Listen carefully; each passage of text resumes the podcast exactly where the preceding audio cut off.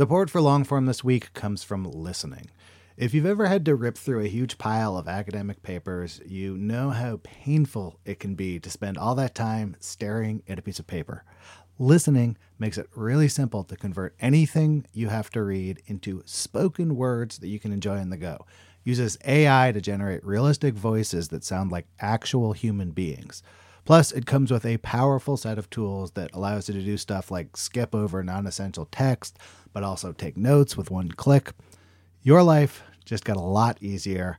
Normally, you'd get a two week free trial, but listeners of Longform get a whole month free. Go to listening.com slash longform or use code longform at checkout. Your body is unique. So, why would you settle for a weight loss plan that's one size fits all? Noom is the weight management program that takes into account your biology to build a custom plan just for you. Stay focused on what's important to you with Noom's psychology and biology based approach. Sign up for your trial today at Noom.com and check out Noom's first ever cookbook, The Noom Kitchen, for 100 healthy and delicious recipes to promote better living. Available to buy now wherever books are sold.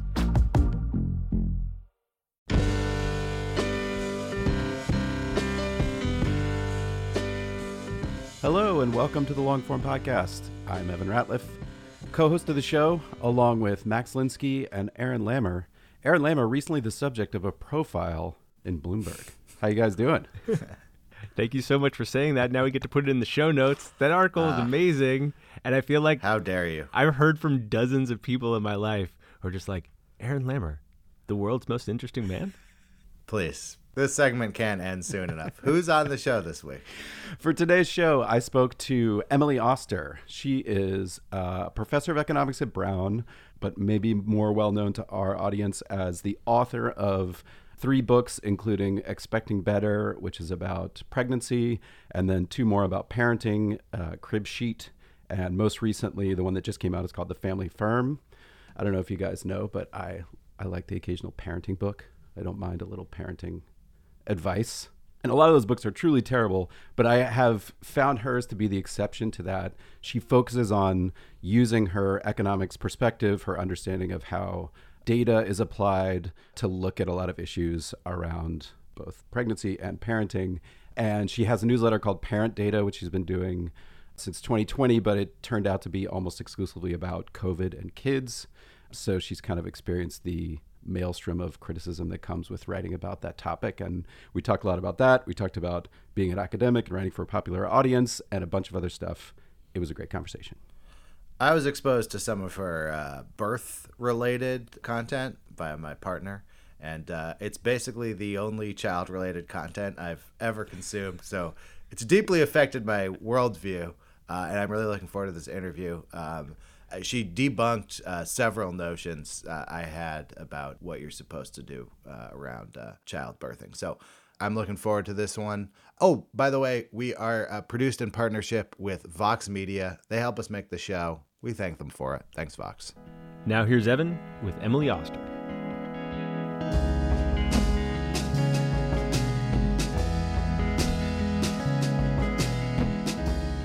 Emily, thank you very much for coming on the podcast. It's great to meet you. I'm really excited to be here. Thanks for having me. My pleasure. I am a reader of your books. I'm a natural reader of your books. I didn't read your books just for this show. I'm in the wild reader of the books. So I've I've been very eager to have you on and I want to talk about in particularly the first and the third book and your process around thinking through these issues. If you don't mind, I wanted to start by going further back how you got into academia in the first place. And it's often noted in interviews with you and stories about you that you are the child of two Yale economics professors. Do you ever think about what your parents did or didn't do to cause you to follow their path rather than sort of reject their path? So I think one piece is that my parents really liked their job. And I think a second piece is that for many people, the idea of being an academic is a kind of a weird job. Like it isn't a thing that sort of occurs to you, like doctor or lawyer or accountant or something that you see in the in the world. And so there was a piece of it which undoubtedly is just I knew that this was a job option and you know the children of academics i think have to be more likely to become academics for some of those reasons think, and yeah. some other reasons but i'm not sure there was anything else specific other than some kind of genetic link to enjoying doing research and the fact that this is a good job that they enjoyed When you started sort of moving into academia, what part of it most appealed to you? the thing that I liked, it's still the thing that I like the best, is the moment when you know something and other people don't. And the moment of discovery and whatever academic field you're in, you know, if you're lucky, you don't get a lot of those moments, but they are the things that sustain you. And that was always the thing that I liked the best. It was always the thing that sustained me. And I think without it, it's very difficult to be an academic because there's a lot of uh, judgment and failure and so it's like just not a it's not a job in which one gets an enormous amount of positive reinforcement so you really have to like doing it And was that driven by looking at a particular branch of economics or particular topic areas and thinking, I want to discover things that people don't know in this topic area, or a more broad ranging, oh, I can enter this field and I can discover all sorts of things across a wide range of topics? more of the second and i actually think i would go back to a time when i was in high school and working on research projects that had nothing to do with economics and were, of course were distant from the kinds of work that people do in writing real papers but i remember some paper i wrote in high school about canals and i went and i got a bunch of data from the historical society and i had some theory about canals and railroads that i've sort of now blocked out but there was this moment of kind of thinking well i have a perspective on this. I think i've learned something that other people didn't put together here and even though I, I have never gone back to be a canal researcher, I remember that feeling of, I, you know, I've learned something as being really special. As you started getting into it, what was your relationship to writing? Like, there's the discovery part, the research part, and then there's the actual sitting down and writing part. What was your connection to that? How did you feel about it, I guess? I like that part. It is the part I like the second best. the part in the middle where you have to do all the robustness checks and the part where people yell at you, those are the parts I, I don't like so much. But I always liked the writing, partly because I think, unlike the discovery, which I find very hard, the writing part I find very easy. It's probably part of the way I've sort of structured my current profession is it's very heavy in writing, um, not just academic writing, but all kinds of writing. I like the part where you try to explain what you found to other people. That kind of almost translation or explanation part of the writing I like. Now you're writing at a very high metabolism. I mean, I don't know related to what you were doing before, but certainly with the newsletter. I write a lot of words. Yes. yeah, you write a lot of words. You said you like writing. Do you find that when you sit down, you can just throw out a draft and then come back and edit it, or do you work sort of slowly, line by line? How, what's what's your process like? So it's very different for academic writing and non-academic writing. So for academic writing, most of the way that one produces a paper is you put together the tables and figures and then you write around those. And in some ways academic writing outside of the introduction to papers, it's just very rote. So once you have the tables, you just I just kind of sit down and write it. That part is very straightforward. For things like the newsletter, I think about an outline and I'll like sketch out sort of an outline of some points and I will do that over a fairly long like a few days you know i'll kind of percolate on what i want to do and i'll think about it in the shower and i'll kind of reflect on it when i run and then i'll come to the writing with a kind of pretty clear outline of how i want it to go and then i will just write it all the way through and then go back and edit a bit Uh, do you have an external editor of some kind for the newsletter? Yeah i have i have a copy editor which is good because i'm not a very good speller or a grammar person or really any of those things and then i have a another person who sort of reads everything and does some kind of slightly more conceptual editing and who i work with a little more closely on things like that The sort of drive to write outside of academia. When did that come up for you? I mean, obviously, expecting better was like a big encapsulation of that drive. But were you all along thinking, oh, maybe I would like to move in that direction, or did it happen all at once? expecting better was a big shift in that i did some of that kind of writing before and it is partly driven largely driven by feeling really that economics has a lot to say about decision making and about how you run your life so i think much of the sort of early stuff i was doing was more about kind of using economic tools to make better decisions And then when I wrote Expecting Better, that was much more about data and how we think about causality and statistics and correlation. And so that became a bigger piece of the writing. But I'm not sure there was much of a particular impetus before the book, other than just this is a kind of way of interacting with the world or or helping people understand the world that's a bit like teaching, but to a slightly broader audience. In economics, in academia, what is the sort of view around you towards writing things for a general audience? broadly negative. Um, I mean, I, I think it depends on a little bit on what you say, and I think it's evolved over time. You know, it's always been true that economists have written a column for the New York Times, but much more like I'm writing a column about other people's research, or you know, here is a paper that came out in the NBER, and here's what it says, and so that's been something that people have done.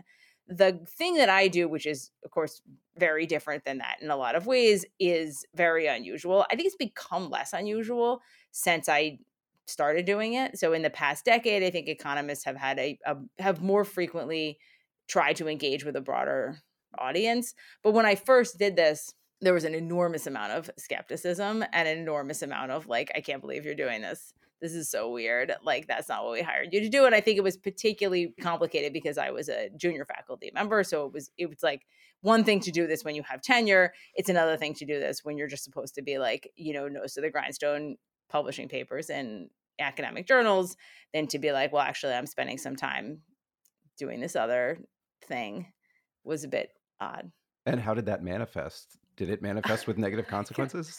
Yeah, it did. It did. You know, I so I at the time I wrote the, the Expecting Better, I was at the University of Chicago at the Booth School, mm-hmm. and I got turned down for tenure after the book came out, and it's so sort of a somewhat complicated experience, which was not entirely about the book, but was also not entirely not about the book. Which way does it cut that the book was very successful? Does that help or hurt?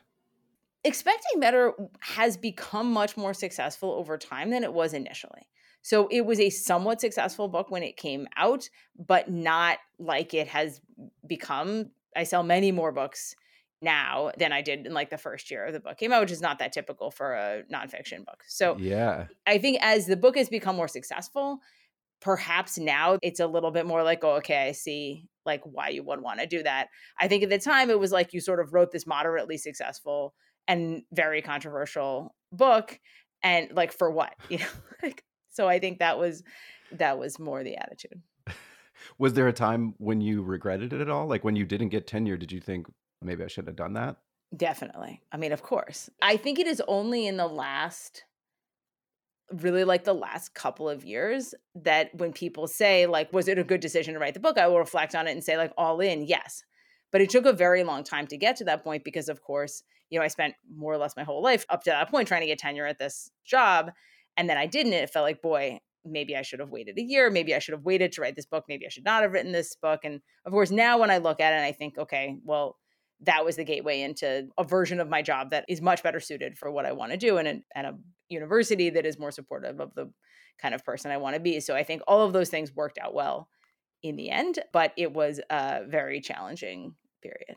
How did you get through that period?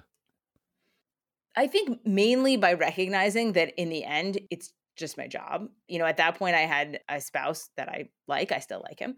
And we had a kid, and she was healthy and, you know, doing great. And I think there was a feeling of like, okay, at the end of the day, I'm going to go home to them. And even at the end of the day, where the guy comes into your office and says, you know, I'm sorry, we voted on your tenure case. It was close, but you didn't get it. Even at the end of that day, you get to go home to your kid. And, you know, that's very, that's very lucky. So I think trying to keep that perspective was sort of the only way forward. And also, I just really didn't want to cry in front of them. Yeah. That was the other thing. Yeah. there's a little bit of a of a sort of a feeling of like you got to just like fake it till you make it. Just pretend that you're fine um even when you're not. You must have been getting some sense even it's it's more popular now, but of how people were responding to the book and what people were getting out of the book. Were you hearing from people yeah, I was, and that was very good. And I think that that was very positive, and it remains very positive. And I think that that part of what has been very has made me feel very good about expecting better is I think that book in particular reaches a lot of women and a lot of families when they are just really anxious and in the middle of a period of life that is just like really scary and you're not sure how to navigate it and you feel out of control and I think that the book for many people is a way to have some more control or also to just feel more confident and more comfortable and I hear a lot of that and I heard a lot of that even early on and that was really great. You mentioned that it was also very controversial. I came to it probably later. So, what was your first experience of this is going to be controversial or there's going to be some resistance to this? The, the main thing that happened is just in the book, I talk about the question of like, could you have some alcohol in pregnancy? And I talk about the idea that, like, even though drinking a lot is very dangerous, that when we look at, you know, small amounts of alcohol consumption, it doesn't seem to have negative impacts. And just that one thing, that one piece of this became a big sort of it, it, took over a lot of the discussion of the book and that was partly i think something that if i had to do again i would have changed how we talked about that early on not that i would have changed anything i said in the book i would have just changed how i talked about it like on television and i think it just it t- sort of took over a lot of the narrative around the book in a way that ultimately that actually hasn't been like a huge piece of what people get out of this book. You know, I think it's something that people appreciate and it's a part of the book I find interesting, but it isn't actually the main takeaway from the book, sort of overall. Yeah, it's funny that you say that because it is one of the main things that I took away from the book. Okay, there you go. but only in the sense that the way I came to the book was that my wife and I found out that she was pregnant somewhat into her pregnancy later than you would expect and had not perhaps been treating it as if she were. So mm-hmm. I read the book, and the idea that these absolute binary prescriptions that you would get from people about what you should and should not do actually existed across this wide spectrum of risks and that actually that question was really hard to study that's what stuck with me i must have told dozens of people both like read this book and also think about how hard it is to study alcohol and pregnancy. You cannot have a control group. You cannot have a group that you just feed alcohol and then see what the outcome is. Like it's just incredibly difficult. It requires all these surveys, etc. So I feel like even though that shouldn't be the main thing you take away, I didn't take away, oh, you can just do whatever you want, but it was actually a, a tremendous relief. No, I think that's I think that's great. And I I also feel that the thing you said about taking away that this is hard to study or that a lot of these things that people are are hearing as black and white. In fact, when you dive into the data, they're way more complicated than that. And they're actually it's not that easy to study. That is something that is a takeaway from the book. It's just that that's a takeaway. You can take that away from that. That comes up all the time. You know, that's not just that one example. This is a sort of like goes across the entire, almost everything that we try to study in pregnancy.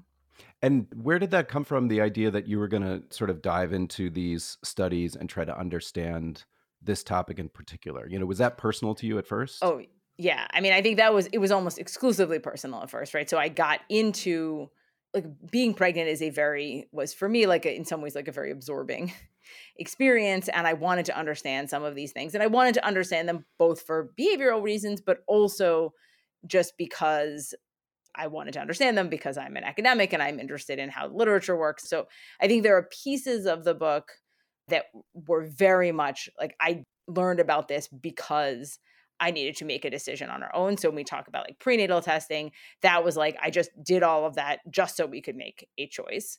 And then with some of these other pieces, there's more of like I went deeper than I would have needed to if all I wanted to do was reassure myself that like some coffee was fine.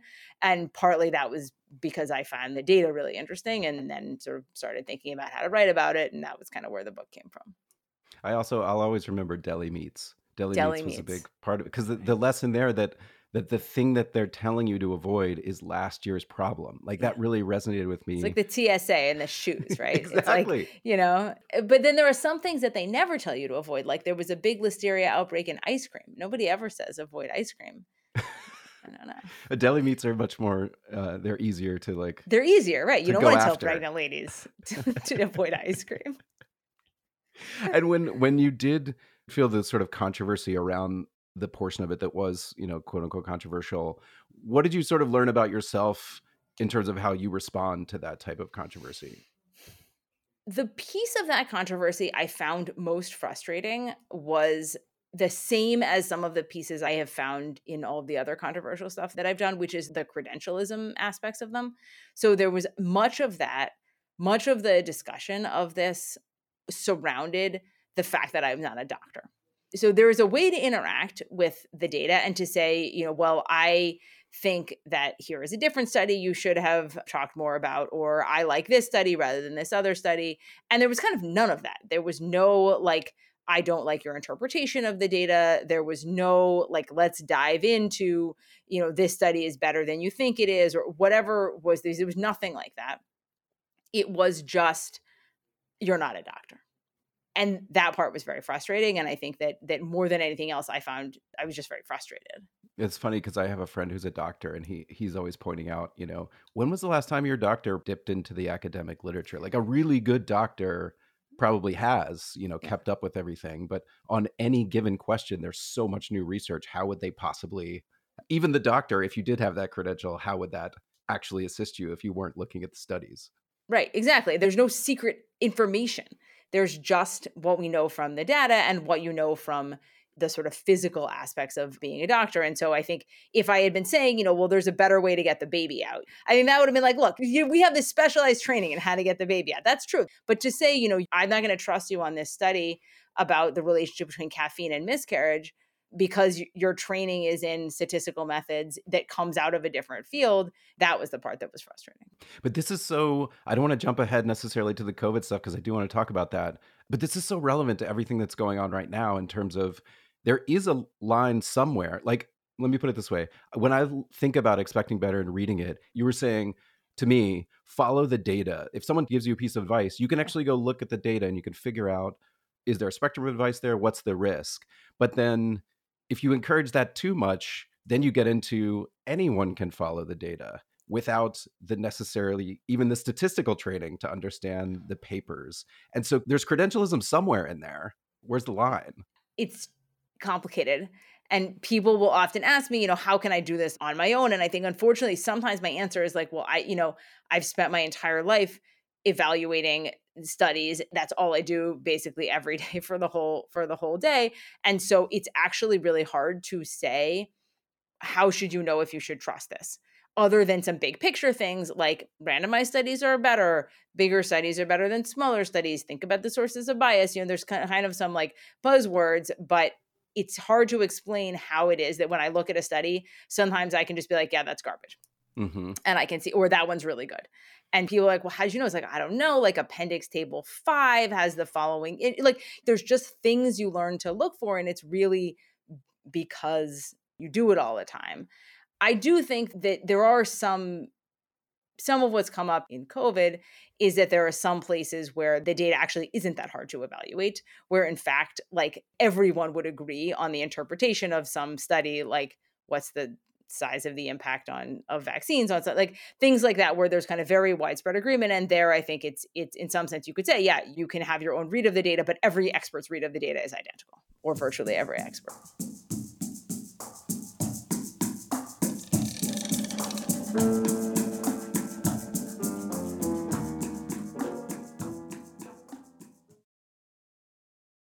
Support for Longform this week comes from listening. If you find yourself behind the eight ball, needing to read a bunch of academic papers or journals or any kind of dense reading material, you might make your life a lot easier by checking out listening. It takes anything articles, books, PDFs and turns the text into spoken word that you can absorb no matter what you're doing. The app has lifelike AI voices complete with emotion and intonation that creates a realistic and pleasant listening experience. So I had to go into the city for some meetings. I needed to review some PDFs, threw them in there, listened to them on the way. It was both pleasant and I kind of forgot that I wasn't like listening to a professionally done audiobook or something. Like very quickly, the voices sounded totally natural and human to me. This listening app might just transform how you consume reading material, and you can give it a shot yourself risk free. Now, normally you get a two week free trial, but listeners of Longform get a whole month free. Go to listening.com slash longform or use the code longform at checkout. listening, your life just got a lot easier. Most weight loss programs focus on restriction and inflexible routine, which is why most diets fail. But Noom isn't a diet. It's a weight management program that uses psychology and biology to help you develop healthy, sustainable habits. Noom believes that weight loss starts with the brain, and their daily lessons are tailored to help users understand the science behind food cravings and eating choices. Whether you want to lose weight, increase physical activity, meet a health goal, or simply change the way you think about food, Noom can help you build healthy habits while still enjoying your favorite foods. Stay focused on what's important to you with Noom's psychology and biology based approach. Sign up for your trial today at Noom.com and check out Noom's first ever cookbook, The Noom Kitchen, for 100 healthy and delicious recipes to promote better living. Available to buy now wherever books are sold.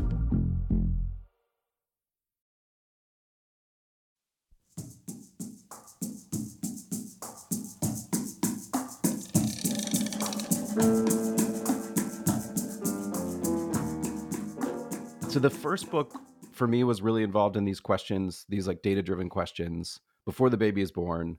And then the next two books, you have a child there, and then you're looking at these these different kinds of advice questions or evaluating how you should treat your child and what school and these these sorts of questions. And it feels like there was a big shift there in the approach. And I'm wondering how you think about that shift, or if you felt they were like exactly along the same continuum. I think of the second book of Crib Sheet as really just a continuation of Expecting Better. So they're both really data forward. They're both really chronological. They say, okay, you're not pregnant yet. Okay, now how do you get, how do you use data in getting pregnant? And then now you're pregnant. Now you're going through the trimesters. Now you have the baby. Okay, you're in the delivery room. There's some stuff you have to decide. Now you're breastfeeding. Now you're so, and, and in a sense, for many of those questions, it's both the case that they're pretty widely shared. So a lot of the questions in early parenting we all have sort of similar ones sleep breastfeeding you know not all exactly the same but many of the similar things and then when i wrote the books the books are really just very data focused let's go through the data on this i think a difference is for some of this stuff in crib sheet which is the the sort of parenting piece you start to get the feel of like okay well actually your preferences are pretty important.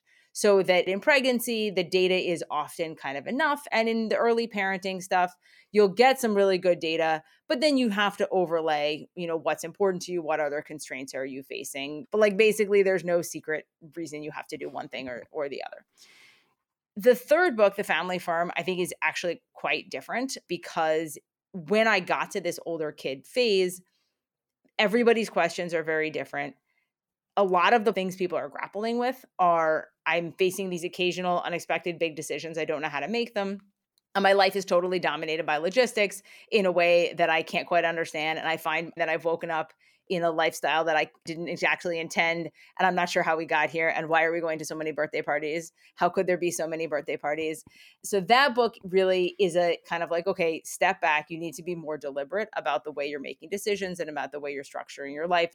And there is some data, but the book is much less data forward. It's much more about structures and decision making and trying to grapple with what I think is a fundamentally different problem, which is parenting kids who are big. yeah.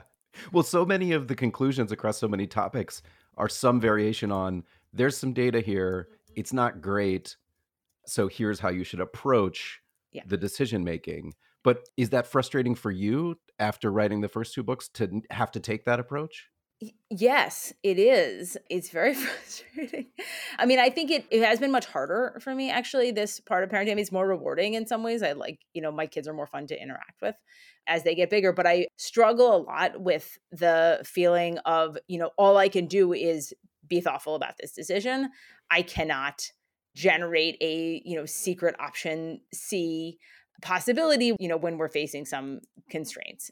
And I think that's uh that's yeah i find that i find that challenging i sort of wish that the data was better but then also it's actually not that there's kind of almost no data with a lot of these things because it would it's so specific to your kid when people write about you they always include a line that's sort of like her audience is upper middle class coastal people or upper yeah. middle class white coastal people yeah, sure. how do you view your audience vis-a-vis those kind of statements? Like who is your audience to you? So I think the audience is actually quite different across the three books. So I actually think the audience for Expecting Better is reasonably broad.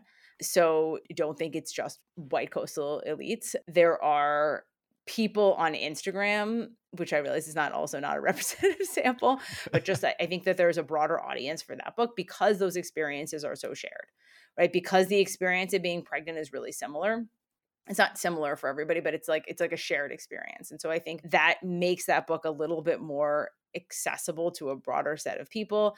I think the third book has more of this kind of audience that people say that I have because you know there's like some worksheets and stuff but I actually I find that very unfortunate in some ways because I think that the idea that somehow good decision making should only be the purview of, uh, coastal elites and that like be, you know people with more constraints should not have good decision making in fact I think if anything you know making good decisions under your constraints should be more valuable if you have more constraints. Well that leads me to wonder this is dangerous territory for any author so I hesitate to even ask, but like, is there any way you sometimes see that you can perceive your audience interpreting this book in ways that you kind of think, ugh, that's not what I meant. That's not who I wanted to be reading this book. I mean, not not really. I don't know. I'm happy to have people read my books and take what they can from them. I mean, there are times with the with the last book where I think you know people sometimes are like, well, this book is too you know is too tiring. Like, I don't want to do all your stuff, and I sometimes want to be like, you know, why don't you try like one thing? Yeah, I get it. Like you don't want to do everything, but like maybe try like one thing. Try like one thinking a little bit more about one decision or or sort of a way into kind of just try one of the pieces of it. Well, maybe a different way to ask it is I feel like there's a moment in Family Firm where you you talk about and this was a question that that comes up for me all the time in life and also in reading the book was this question of like what outcomes do you want for your children as they get older? And there's a certain set of outcomes for which there is sort of more data around achievement and uh, getting into college and this sort of thing. But then there's a broader set of outcomes that you want for your children in terms of how they exist in the world and how they interact with people and how happy they are. Do you feel like one of those is easier to sort of approach than the other? It is much easier to approach the achievement pieces of this because they are measured and it is easier to answer the question what does the data say about the impact of blah on test scores? You can't always answer that but at least we can measure test scores and obesity. Those are like the two main things you can measure. And so if your goal is to like raise a kid who is not obese and has high test scores it's not like you can definitely achieve that but there's better data on you know how the ways that we parent contribute to those things. In some ways i think that a lot of the writing in family firm though is speaking to people who have thought of those kinds of outcomes as the thing that they're trying to achieve and saying like wait a minute.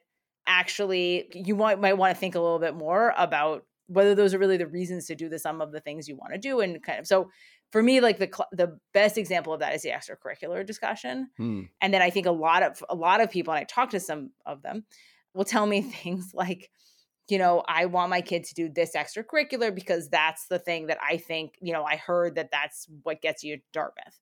You know like dartmouth's looking for horn players this year. And like i think that the point of the extracurricular discussion when you dial into the into the data is like actually yeah extracurriculars are great but they're great because they help kids have a better sense of belonging and because they're an opportunity for a social environment that's different than the social environment that they have at school and that can be really helpful and really scaffolding if kids are struggling but you actually do not need to be a horn player for that and if anything it's probably really important that the thing you're doing is something you're good at and something you enjoy not necessarily being good at but like something that you like and so it's an argument for, in fact, thinking about extracurriculars as recreation, as something that is a thing that you're doing for your kids' socio emotional health, more than that it's something that you're doing to make them achieve. And that's a really different frame that I think most people are coming into their extracurricular activities with. Was it hard to, for you to get into the mode of being someone who people look to for advice on these questions? They want to know what you think about a topic like that? The piece I find very uncomfortable is when people want to know what I do. So I am happy to tell people how I think about something. And I'm in some ways happy to give people advice. The question that people ask that I don't have an easy time engaging with is well, just tell me what extracurriculars your kids do. which it's like I feel like the whole point of everything I do is like no, actually, like you shouldn't necessarily do the things that my kids do. Like that's like literally the entire point. So that part I'm not, I'm not good at engaging with that. But your kids do pop up Sure. in the books. I'm always interested when people write about family members or kids. Uh, Do you have a particular strategy around that in terms of what how much you will reveal or not reveal? Like where are the lines there for you? So my husband is a much more private person and he reads everything to sort of say like this is okay you know like he basically reads everything and decides what is reasonable about the kids. He's happy to have me to whatever i want about him. So i i sort of try not to talk about things i think my kids would not like me to talk about and with the both crib sheet and family firm i had my older kid read it herself or read the parts that she was in herself to get her approval And w- what is her relationship to being in the books at this point? Does she care? I think she doesn't care. I don't think my kids care at all about it. Like they're just they're not engaged with this. the thing they like the, the absolutely the best. My kids are really into audiobooks. They Oh. love listening to audiobooks. And so I recorded the new edition of Expecting Better and then I recorded family firm. I did the recording.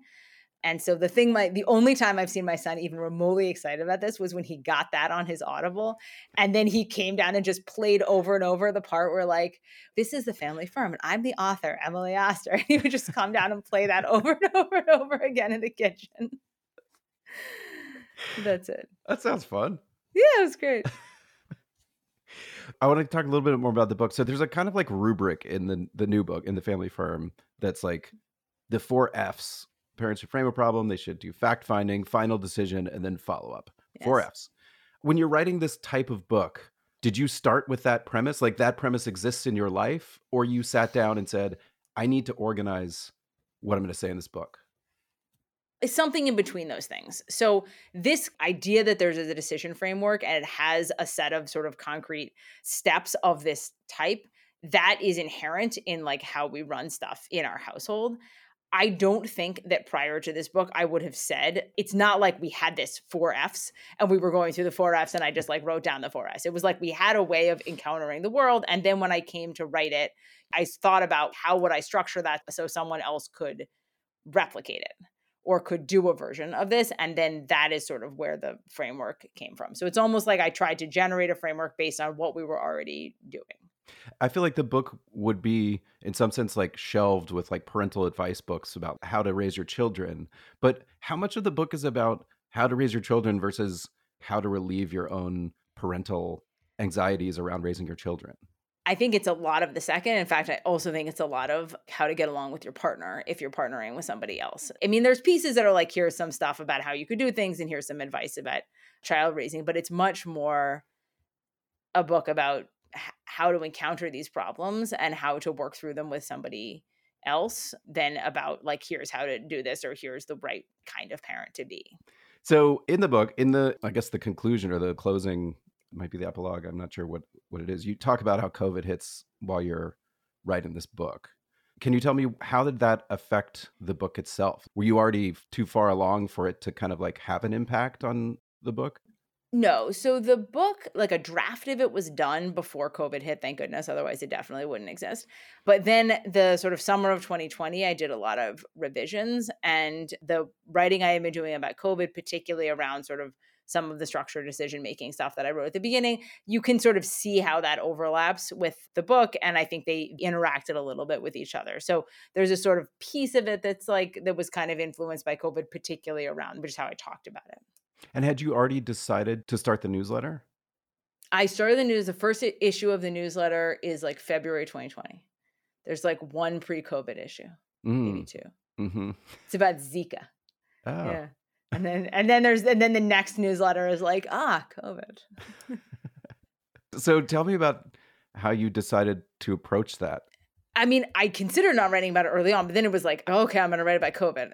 And and then I wrote one thing and then I was like, oh, probably won't write anymore. But then of course everything just if I wanted to write a newsletter that was responsive to the questions I was getting from parents, literally all of them were about COVID and how to think about COVID as we got into like March. And and then that became a lot of what I was writing about. And then that was what people wanted to hear. And then it built off of there. But again, I wonder how does that feel for you to be a person who this world changing, life changing pandemic is happening, and you have people in your inbox asking you, what should I do? Terrifying. I mean, that part of this has been really I feel like I have helped people. You know, I wrote a post in May that was about like, should my kids go back to daycare and should I see my grandparents? And it was all about sort of how you should think about that. I think that post helped a lot of people.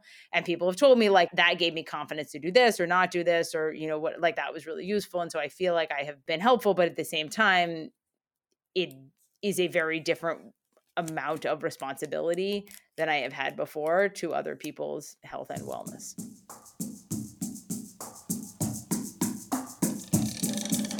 Fox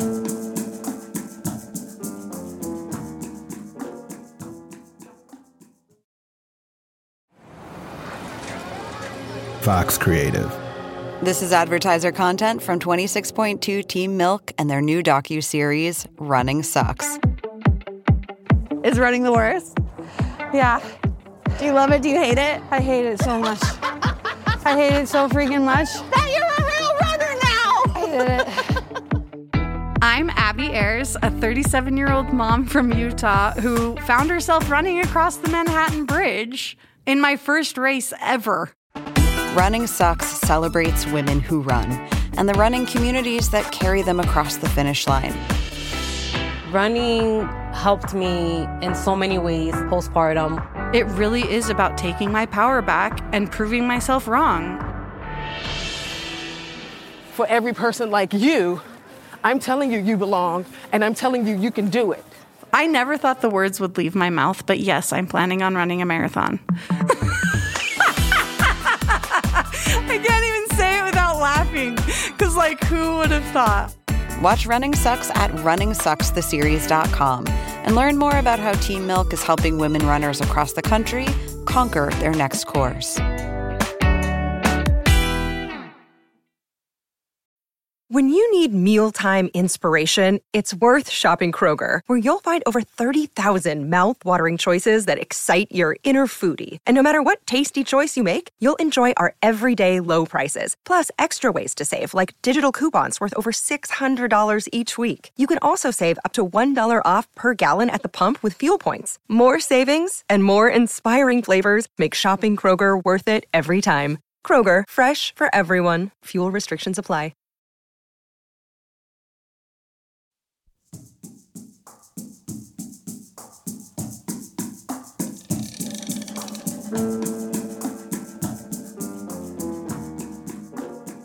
The New York Times has written not one, but I believe two different stories that concern like the controversy around Yes. your writing around Various COVID. things. Yeah. Was the Atlantic piece about traveling? Was that the first? What was the first time that you thought this is going to be vitriolic? This is going to be intense. It was the other Atlantic piece. So in the fall of 2020, I wrote something called Schools Aren't Super Spreaders, which was about schools and how they aren't super spreaders, which turned out to be right. And that was sort of the first, there was like a lot of vitriolic push around that. And then there was the second Atlantic piece in the spring, which was about like unvaccinated kids and vaccinated grandparents which I actually was more I found the reaction to that piece more surprising than the, I knew that when I wrote that schools were not super spreaders, like people would be upset about it. Maybe I didn't know how upset they would be, but like yeah, I kind of understood that that was a controversial position. When I wrote the thing in, about the unvaccinated kids in the spring, I don't know, I just I realized that sounds dumb, but I didn't think that was going to be very controversial. Can you describe what the controversy was around that one? So the issue is that the piece said it's sort of in terms of serious illness, the risks for your unvaccinated children are like the same as vaccinated grandparents. And so the premise was like when you think about, you know, doing stuff this summer and like vacationing, you know, you shouldn't leave your kids behind because they are not vaccinated. And you know, the headline wasn't very good. The headline was a little more aggressive than I would have said, but I think people people just got very angry and sort of with the idea that like you're being dismissive and like, you know, you're going to encourage people to I don't know, do unsafe things and be anti vaxxers or whatever it was. It just got like totally. And then there were many people who were like, this is wrong. This is like a totally ridiculous thing to say. The analogy itself. The analogy, exactly. That that's not a good analogy. You wrote a little thing in the newsletter about it where you said sort of like I would have used a different different Yeah. analogy possibly. Do you still feel that way? Yeah, I still feel that I think the piece would have been more impactful if it had been clearer what I meant. Basically what I was saying was that in terms of serious illness, these risks are comparable. In terms of whether you get COVID at all, vaccination protects you from getting COVID. And so the risk of spread was different. I said that in the piece, but you had to read the whole thing and it's like 800 words. And if you only read the headline and the pull quote that they put on the Twitter from the Atlantic, you wouldn't get that information. And so I did feel that because unfortunately many people only read the headline or the pull quote on Twitter, that I could have been like the piece could have been more cautious or we could have been more cautious about some of those things. And that's what I said in the in the newsletter. And I I stand by that in the sense that I think that piece could have been more impactful with less controversy if we just like I had written it slightly differently. Did the controversy that you experienced back when Expecting Better came out prepare you in any way for this environment, or is this a completely different environment? No, it was it, it, they were similar. I mean, I think the the last 18 months have been way more consistent. You know, this controversy about expecting better lasted for like 3 weeks. And this is like sort of been 18 months of kind of being a person who is slightly more public, who is saying things that are somewhat more controversial where people yell at me a lot. They yell at me in, you know, different way. I think I'm going to get yelled at today because I have something like you know, I, now I'm kind of like more I'm like more accustomed to like okay, things that I say are going to be dissected more, but it is not dissimilar to the initial expecting better controversy in some ways. Do you try to stay away from it? I don't want to like keep throwing in your face the No. controversy, but because I, I find that it can be kind of random. Like I'll read something of yours, like in the newsletter, and I'll maybe send it to someone and say, This is the question we were having, like about schools or about travel or whatever it is. And then if you go on Twitter, you might discover there is an epidemiologist with a 20 tweet thread that's sort of like she should be a pariah for this like she's killing people. Yeah, it's killing like people, yeah, at a the time. level that is extremely intense but also can feel a little random at least to me that it's going to come from somewhere but you don't actually know where. Do you try to avoid those responses I try mostly to av- avoid them. It's hard because I'm sort of tempted to read them and see what people think and sometimes I try to read things to like get a sense of what people are are saying and how they're feeling, but I do much less reading of the comments than I did early on because I found that eventually I just get like mad and that's not like a productive way to to interact. And it affects I think it affects how I think about what I write and I would like what I write to be the things that I think are true, not the things I think will avoid people being angry. i could see a world in which it would cause you to to just not want to write about these things at all to just pull back from it but why doesn't it cause that reaction I think partly because I have a very short memory. That's kind of my most significant protective feature is just that I don't like I don't remember how bad. It's not that I don't remember that it happened, but I just don't remember that I feel bad. Some of these moments like I'll just feel really bad, but then like a few days later, I'll have forgotten that I felt bad and then I'll be willing to do it again. that seems like a good skill It's to like have why people have a second kid, right? Because it's like it's so horrible when you're having giving birth, and then afterwards you're like, it wasn't that bad. It was basically fine. Then there's another part of this too where you set up this COVID school tracking project. So what drove you to actually engage with research on this topic? I felt like there was no data, and it felt very important that we had the data, and also, you know, kind of coming back to some of the stuff about expecting better. Like I find the idea of having data about this very useful. And so at this point, really what we're doing is tracking schools, not so much COVID, but just tracking like school reopens and trying to study the long term impacts of that. And that's something that I wanted to engage with because I like data and because I think that data is is useful and because nobody else was doing it. And does the fact that you're also engaged with these bigger questions and the public on them, does that help or hurt the actual like studying part of it? I think it's actually more helpful than I would have thought. So I think in, in some ways it's complicated because it means that, you know, people perceive some of the things I say through the lens of like this person is an advocate, but it opens doors in ways that they would not be otherwise. You know, some people who work in schools know who I am. It is meant that they will write us back when we ask them for data. You know, we managed to amass a data set on school reopening that I think is, you know, far exceeds what the Department of Education in the US was able to do because of some of the contacts that I built up, partly because I was kind of doing this stuff publicly. So I think it's a I think it's double edged, but broadly positive. We talked earlier about who the audience for the books was or is, but then now you have the newsletter. Now you have this sort of broader megaphone you'll write for the Atlantic or Slate or whoever. Who is it you're trying to reach, or is there a group that you're trying to reach? Yeah, I don't know. I mean, I think at this point, like I'm I'm basically writing for the people who read the newsletter. I think that's a lot of parents. Still the sort of core audience there is really people who are parents mostly of smaller kids. And then I think it's also I'm also writing for some audience of kind of policy people who read some of the stuff I write and not and not others. And I have found that the only way I can be successful doing this is to just write the things that are on my mind and not worry very much about curating I'm just going to kind of like do me. And while that's working for this, I'm going to keep doing it. And if it stops working, I'll do something different. Do you ever engage with the critics? Yeah. I will sometimes engage with people on, on Twitter. I will sometimes try to engage with them in other ways. Again, I find sometimes it is difficult because what I would really like to do is engage on the substance of some aspect of some data rather than engaging on the kind of like what kind of training do you have or you know what about this one anecdote or whatever. And it's not that you know not that everybody who disagrees with me wants to engage on those things by any means but i think it's hard to have those conversations. I read somewhere i think it was an interview with the cut maybe that you perceive yourself more as a writer now than as maybe not more as as a writer as an academic but that your job is as a writer. When do you think that transition happened sometime during COVID. Maybe, well, maybe like a that transition began with the second book or the decision to write the third book, and then more during COVID. I, I think I'm lucky that because I have a job as an academic and because you know at this stage of of kind of where I am in my career, I can have some flexibility that like there are still papers like I released an NBER working paper today with data and tables and regressions and so on, and I, I you know that's always been a really important part of my life and one I do not want to lose even as I do more of this kind of other kind of writing. Does it change your day to day that you're? It just means I yeah, I spend a lot of time writing, uh, and and less time researching. Maybe you should write a book about how to write so productively. just type really fast and don't worry about your spelling. That'll be like chapter one. Spelling is for suckers. All right. Well, thank you, Emily. Thank you very much for being on the thank show. Thank you really so much. It. This is a treat. Thank you.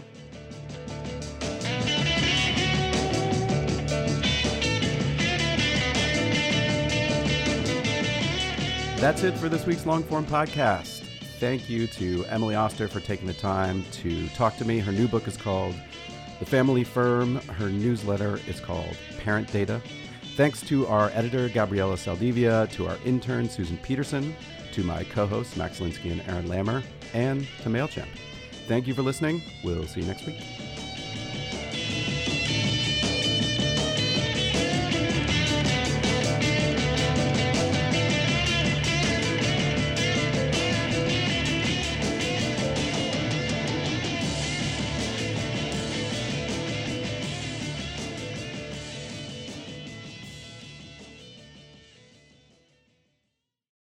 Support for Longform this week came from Listening. Listening makes it easy to convert written text to pleasant audio tracks that you can take in no matter what you're doing.